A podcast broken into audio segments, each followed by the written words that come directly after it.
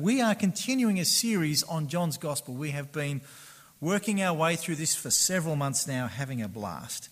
So we are in John 17, so do please keep your Bibles open at that passage.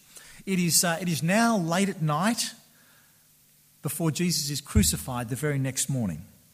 Jesus has actually finished the Last Supper with his disciples, and, and then he, he lifts his eyes to heaven and he prays. And astonishingly, in John chapter 17, we are listening in on Jesus' prayer to the Father. We began uh, looking at the first five verses of this prayer last week. Tom Takura told us that uh, Martyn Lloyd-Jones preached 40, 45, I think, sermons on this passage. We've only got one to finish it, so uh, strap yourselves in. We're continuing to look at what Jesus prayed, of course, but with a special emphasis tonight on what I'm going to call the trajectory of Jesus' prayer. This prayer takes us somewhere. Uh, Jesus prays with a purpose. He loves for us, he, he, he yearns for us, he desperately wants us to go in a certain direction with a certain trajectory. Um, let me explain trajectory. Um, every father who has ever encountered the Year 5 rocket challenge uh, you know, that's the school project. You know, your kid brings home where you must design and build a rocket within certain parameters. Um, every father knows a lot about rockets by the time your child is in year five. I happened to uh, go into the vault and dig out a video of my, uh, well, year 12 boy when he was in year five, and we were working on the year five rocket project.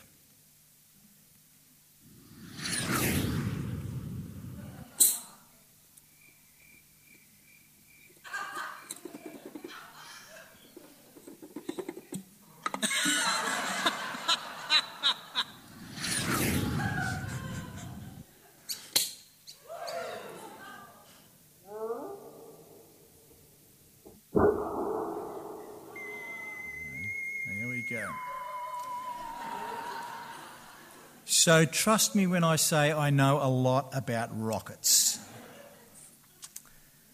Rockets are all about the launch, and then the trajectory, and then the landing. Very important to land the thing. And all of those three are obviously linked, right? The, the, the blast off power is converted into movement along a pathway, the trajectory, so the rocket goes someplace and lands somewhere. And John 17, this prayer that we're reading, is the launching power which sets the disciples off on a trajectory. They are meant to blast off, to go somewhere, to, to land somewhere, in fact. And of, of all of the things that we could look at in this passage in John 17, and there are many, we're going to be looking at three things the, the launching power, its trajectory, and where it's all going. So here's the key the launch is what is revealed. In fact, we have seen that God is revealed, uh, not only in John 17, but throughout John's Gospel. And this unveiling actually propels Jesus' followers on an incredible journey with a trajectory, with a mission. And while on this mission, we are secure, we are protected. And then, of course, there's the most important landing place Jesus intends his disciples to go somewhere to actually be something, and he describes the landing as some kind of unity. So, three things revealed, protected, united. You know where we're going. So, open your Bibles if you haven't already, where it's uh, John 17, and uh, I'm at verse 6. And Jesus continues his prayer I have revealed you to those whom you gave me out of the world. They were yours, you gave them to me, and they've obeyed your words. So Jesus launches his disciples, he gets them off the ground by revealing the Father. It all begins at that moment. You see, uh, in our human arrogance, we suppose that somehow or other we can figure out and discover the God of the universe. Uh, perhaps through our introspection or our meditation or our philosophy. But God is not hiding within us to be discovered there nor will we discover God out there through a telescope or a microscope or a particle accelerator. Human efforts to find God are at best a guess, speculation. But when God took the initiative, that changed everything. Jesus prays, I have revealed you to those whom you gave me. This is the launching pad power here. God has reached out and He's made Himself known to us. Now we actually have an assurance and a confidence because we know God. We can't take any credit for it, but we know God truly. And as a result, we ultimately we know what really matters in life. We know why we exist. We know where we're going. And so as this Gospel of John now builds to its climax, we have seen God unveiled in Jesus' teaching. We have learned that He's the God of love, cares for His people. He's the God who is worshipped in spirit and truth, not on a mountaintop, not in a temple. Not only that, though, we have seen God's salvation unveiled in Jesus' signs. You remember there's seven great signs in John's Gospel? God is doing something new. There is a new Moses, a new Exodus, a new temple, a new life that is with God forever. But we've seen one further thing. We have seen Jesus unveiled as God in human form. Jesus forgives sin. He exercises all of God's authority. He raises the dead. He says, I am the resurrection and the life. Do you remember climactically at the very beginning of this Last Supper uh, discourse, Jesus says to Philip, Anyone who has seen me has seen the Father. Jesus has unveiled God in a way that cannot fail to change everything about our lives. Our lives are transformed because we know God like never before. These high sounding ideas can kind of wash over us a little bit, and we say, Yeah, okay, I think I've got that.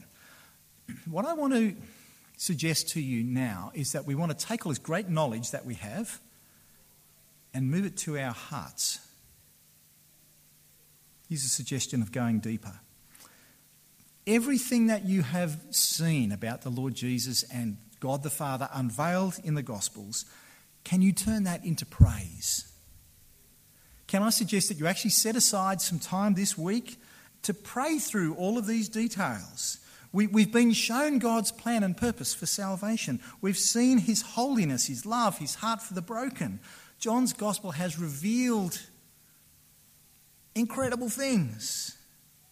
And I think that one of the healthiest things that we can do with all of this knowledge is turn it back to God in praise.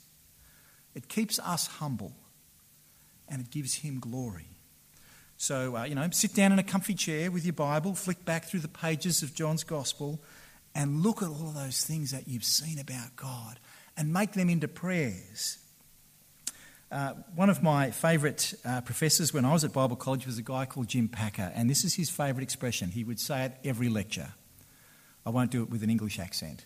Theology is for doxology.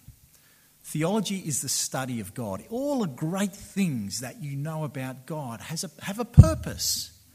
It's not to make us smart, but it's actually to be turned to God in praise. Doxology is praise. So, all of the great things that we know about God should be the fuel for bringing glory to God. Um, some people have said to me, How does that actually work? Because it sounds kind of strange, Stuart. What's going on? Let me let me just share with you what I did this week. Okay, just here's what I did uh, to turn theology into doxology. Uh, I began with this passage, I was reading it, so I sit down with John chapter 17 in front of me. Um, I, I, like to print it out sometimes on a piece of paper so I can doodle and scribble and make notes on it as I go. And I read through the passage and I read through it again and I started to make some observations. And I started to think and ponder on those observations. And I asked myself the question what do I notice about God? It's not about me. What do I notice about God? And so um, I started to read John chapter 17, and you know, my first observation was uh, God the Father gives glory to Jesus. And then I saw the very next thing Jesus gives glory to God the Father. And then I noticed everything Jesus owns was given to him by the Father. And everything Jesus has, he gives to the Father. There's this incredible mutuality, this dynamic giving all the time. And in fact, as I reflected a little more widely on the scriptures, I, I skimmed back over John 16, right? It turns out every member of the Trinity is constantly all about the others, giving them perfect love, glory, and honour, and, and everything else. In God, there is this wonderful dynamic of relationship and care and, and mutuality. The Father and the Son and the Holy Spirit love one another perfectly generating a complete unity. And God's perfect love sustains the three persons without kind of blending them one into the other or mixing them up or limiting their personhood in any way. I start to marvel. God, in your person, you are beautiful and you are magnificent. So the key, and then I launched off into prayer, right? The key to praise is to fill your horizon with God. Just with God. Don't put yourself in there at all. Make it all about Him. Very quickly, we realize that the only possible response to knowing God, as it says in John 17 3, is worship. His being, who God is in Himself, is, is so high above us, so far beyond our telling, beyond our ability to comprehend, and yet Jesus has unveiled him. He's made him known, he's revealed him. We can know God truly. We may not know him comprehensively, but we'll know him truly because of what has been revealed to us. What a privilege. Let's worship him. So Jesus unveils the Father, and it's incredible. It's the launching pad, it's the launch power that sets us off. It sets us off rocket like on an amazing journey along a trajectory. But which way? What's the journey going to be like? Is it going to turn out okay? That's usually my question at the beginning of a journey. Will I be safe? Jesus goes on to pray. I'm looking now at verses 11 through 18 as we think about this trajectory, this journey. I'm at verse 11. Jesus prays to the Father I will remain in the world no longer but they, my disciples, are still in the world, and I'm coming to you. Holy Father, protect them by the power of your name, the name that you gave me, so that they may be one as we are one. While I was with them, I protected them and kept them safe by that name you gave me. I'm skipping down a little. My prayer is not that you take them out of the world, but that you protect them from the evil one. They are not of the world, even as I am not of it. Sanctify them by the truth. Your word is truth. As you sent me into the world, I have sent them into the world. So, what's the trajectory that we are launched upon? We are not launched off into heaven with Jesus. Quite the opposite. We are launched into the world without Jesus on his behalf. As God sent Jesus into the world, so Jesus sends his disciples to continue his mission. That phrase, in the world or of the world, seems to be important here. And in fact, I counted eight times that phrase appears just in these verses. Jesus is very emphatic about where his disciples need to be, not hidden away someplace in splendid isolation, but actually out in the world in amongst unbelievers and antagonists and the haters. Why? Because Jesus still wants them. He is still calling them. He wants to show them the truth. And on this mission trajectory into the world, Jesus prays for his disciples that they will be protected. That seems to be the key here. Why? Presumably they're going to need it. Okay, we've, we've already seen in John's Gospel, haven't we, that the world is kind of a loaded term for Jesus. Uh, by it, he means people in opposition to God. He means people who hate Christians. That's what he says in John uh, 15 and 16. So Jesus prays for his disciples protection, but it's an interesting kind of protection that they're given, right? Uh, they are not given swords and shields and tanks and guns. Instead, they are protected by the power of God's name. Do you see that in verses 11 and 12?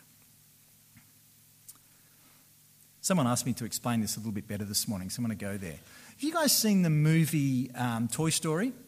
Uh, you know, it's like a, a puppet, Woody, um, you know, and his mates, and, and they, are, they belong to Andy. And uh, Andy is a boy who grows up and, you know, kind of gets sick of his toys. But there's this great moment where, um, you know, the, the puppet Woody kind of falls over and he's left and abandoned. And you see on the underside of his foot, inscribed there is Andy. The owner's name is written on the sole of this puppet. It's a great little story. God's name is written on our souls for our protection. God's name, which represents all that He is, His glory, His power, His authority, is written on our souls for our protection in this world. If you mess with something that belongs to God, you're messing with God. When God's people are abused and attacked in this world, if they take their stand for Him, it is God Himself who is being attacked. When His reputation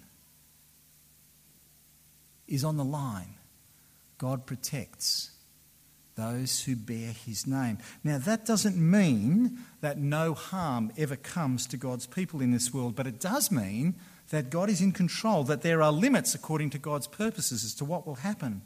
It means that ultimately justice will be done. When you suffer because of Jesus, when you experience persecution of whatever kind it may be, remember that you bear God's name. You are protected by the name of God. He is our protection. So, propelled by this incredible unveiling of God for a mission that while risky is protected, there is a destination. This all goes somewhere. God has a great plan for our future, and this future is so great we can hardly grasp it. It makes the journey worthwhile. We notice as we get to verse 20 that Jesus' prayer has shifted on from the, the disciples in the room that night to include all who will believe in their message. I don't know if Jesus can see down through the time tunnel to St Andrew's Roseville, but we are most certainly being prayed for here by the Lord Jesus himself. I'm at verse 20. You might like to follow along. Jesus prays, My prayer is not for them alone. I pray also for those who will believe in me through their message, that all of them may be one, Father, just as you are in me and I am in you May they also be in us, that the world may believe that you sent me. I have given them the glory that you gave me, that they may be one, as we are one. I in them, and you in me, so that they may be brought to complete unity. Then the world will know that you sent me and have loved them, even as you have loved me. Back at the beginning of this uh, series on John's Gospel, do you, do you remember John Dixon saying, I'm kind of a bit reluctant. I've never actually preached through John's Gospel before, and I'm almost a bit fearful about it. I want to say I identify with John completely, particularly at this moment. Um, I feel a sense of dread and inadequacy to properly explain everything that I think is going on here, particularly in these few verses. Jesus is obviously praying that we will be united. Okay, verse 20, he says, I pray for those who will believe in me through their message, that is the, the disciples, that all of them may be one. But here's the thing Jesus is not merely praying that we will be one with each other, like a great big happy family, although he is praying for that. But Jesus is also praying that we will be one with God, with the Father, and with the Son, and with the Holy Spirit. He wants us to participate as sharers in the very same unity that belongs to the Trinity. Let's look a little closer at the text so you can see what I mean. Okay, verse 21 Jesus prays for us that all of them may be one, Father, just as you are in me and I am in you. So far, the unity that Jesus is praying for us could be kind of analogous to the unity of the Father, Son, and Spirit. Jesus could be saying, I pray that they have the same kind of unity, a similar sort of a unity that we have. But look at what happens next. He prays, May they also be in us. In other words, may they share what we share, that same unity. And then, verse 22, to reinforce this, Jesus says that he has shared his God given glory with us so that we may be one clarifying what he means now, verse 23, and he says, I in them and you in me. If you're following me still, you're kind of hoping for a rocket picture or something, right? Because this is too hard. Our heads kind of explode with the complexity of it. But I want to encourage you to hang in there. Let's see if we can follow this logic through. Jesus is praying that we would be one, not only with each other, but also with Him. If we are one with Jesus, Jesus is in us, he says, or he prays. And then we are one with God the Father as well, because the Father is in Jesus as he prays. We are to be made one with God, not merely like him, but sharers with God in God. I'm not saying that we're going to become divine or that we somehow become little mini gods. I'm saying only what the Apostle Peter says in one of his epistles. He writes Jesus has given us his very great and precious promises, so that through them you may participate in the divine nature.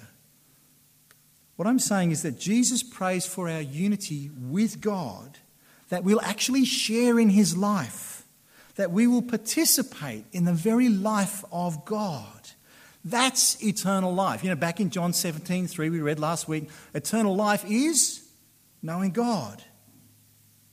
That's the complete unity that Jesus prays that we will be brought into. We participate in the divine life with God the Father, God the Son, and God the Holy Spirit.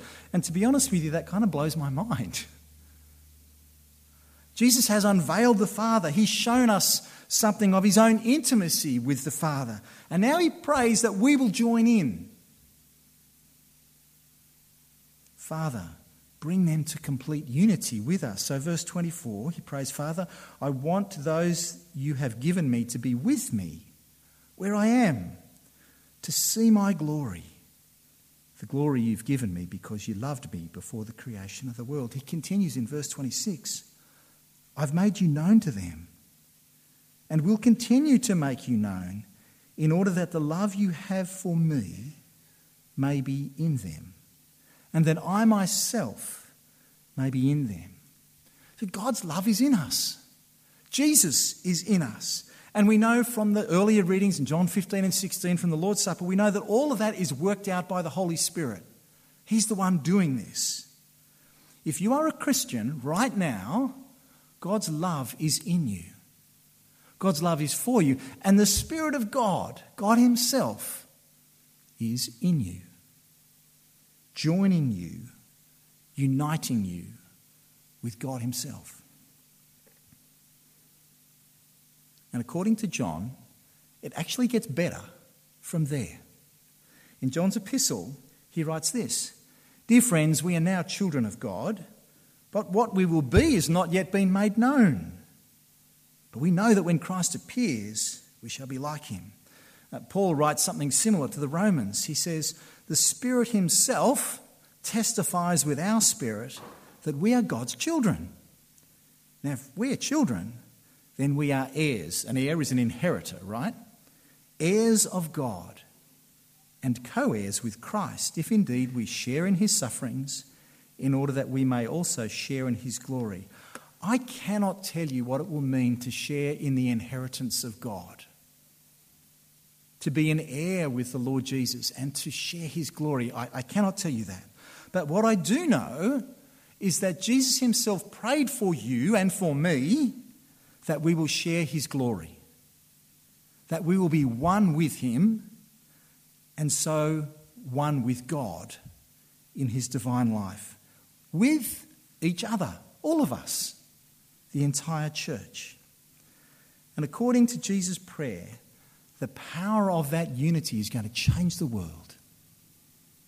The way that we live our unity will convince the world of the truth of Jesus, that he was indeed sent by the Father. So, at very least, unity should mark the life of St Andrews Roseville. No gossip, no slander, no prejudice. We dare not speak about another who is joined to Jesus without going to speak to them first.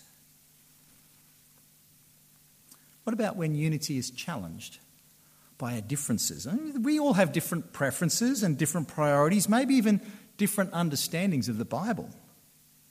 Sometimes we can sacrifice our preferences for the sake of others, but sometimes we can't. We might need to actually talk directly to another person about this, to work things out graciously.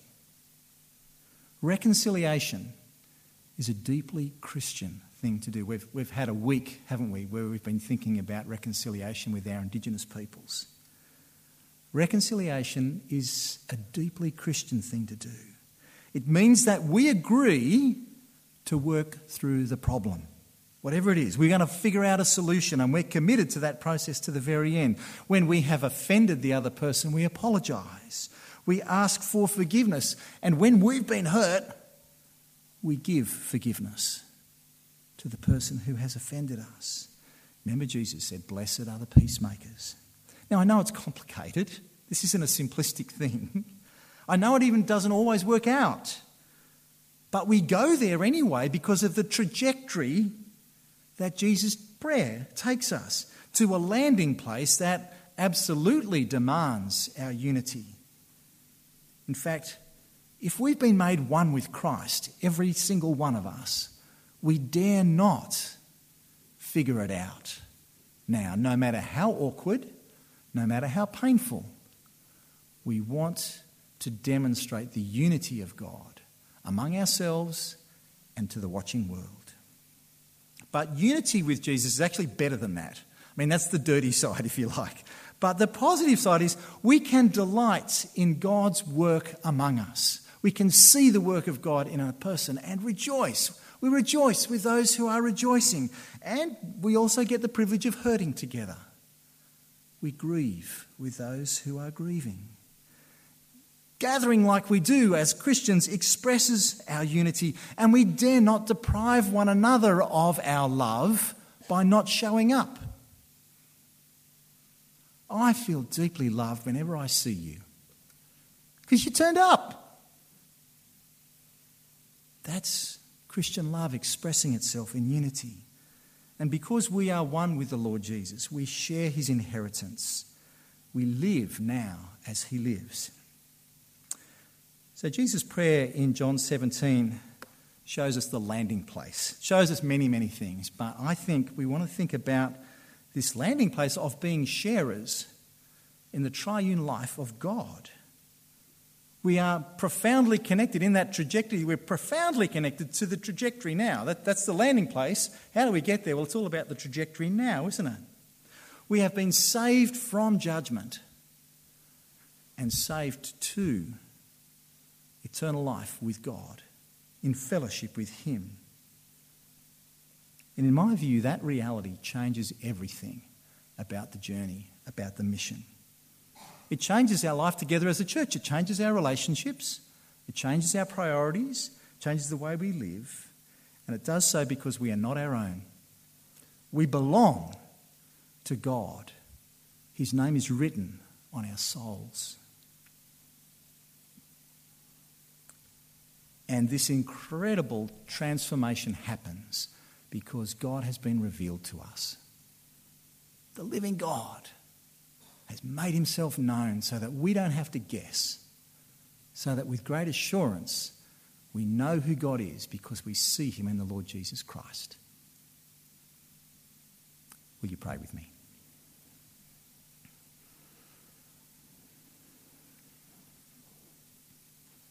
Our great God, we are so grateful to you. Thank you for making yourself known to us clearly in the person of the Lord Jesus Christ. Thank you that by your Holy Spirit's work, we get it. By faith, we can grasp it, and we truly do know you. Thank you that knowing you launches us on an incredible mission. Not an easy mission, but we thank you that we are protected by your name while we testify to the Lord Jesus.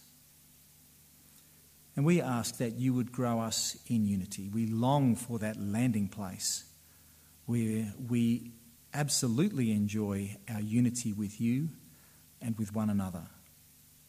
Please give us such courage and such humility that we would embrace that humility, uh, embrace that um, unity now and live it now. We ask it in Jesus' name. Amen.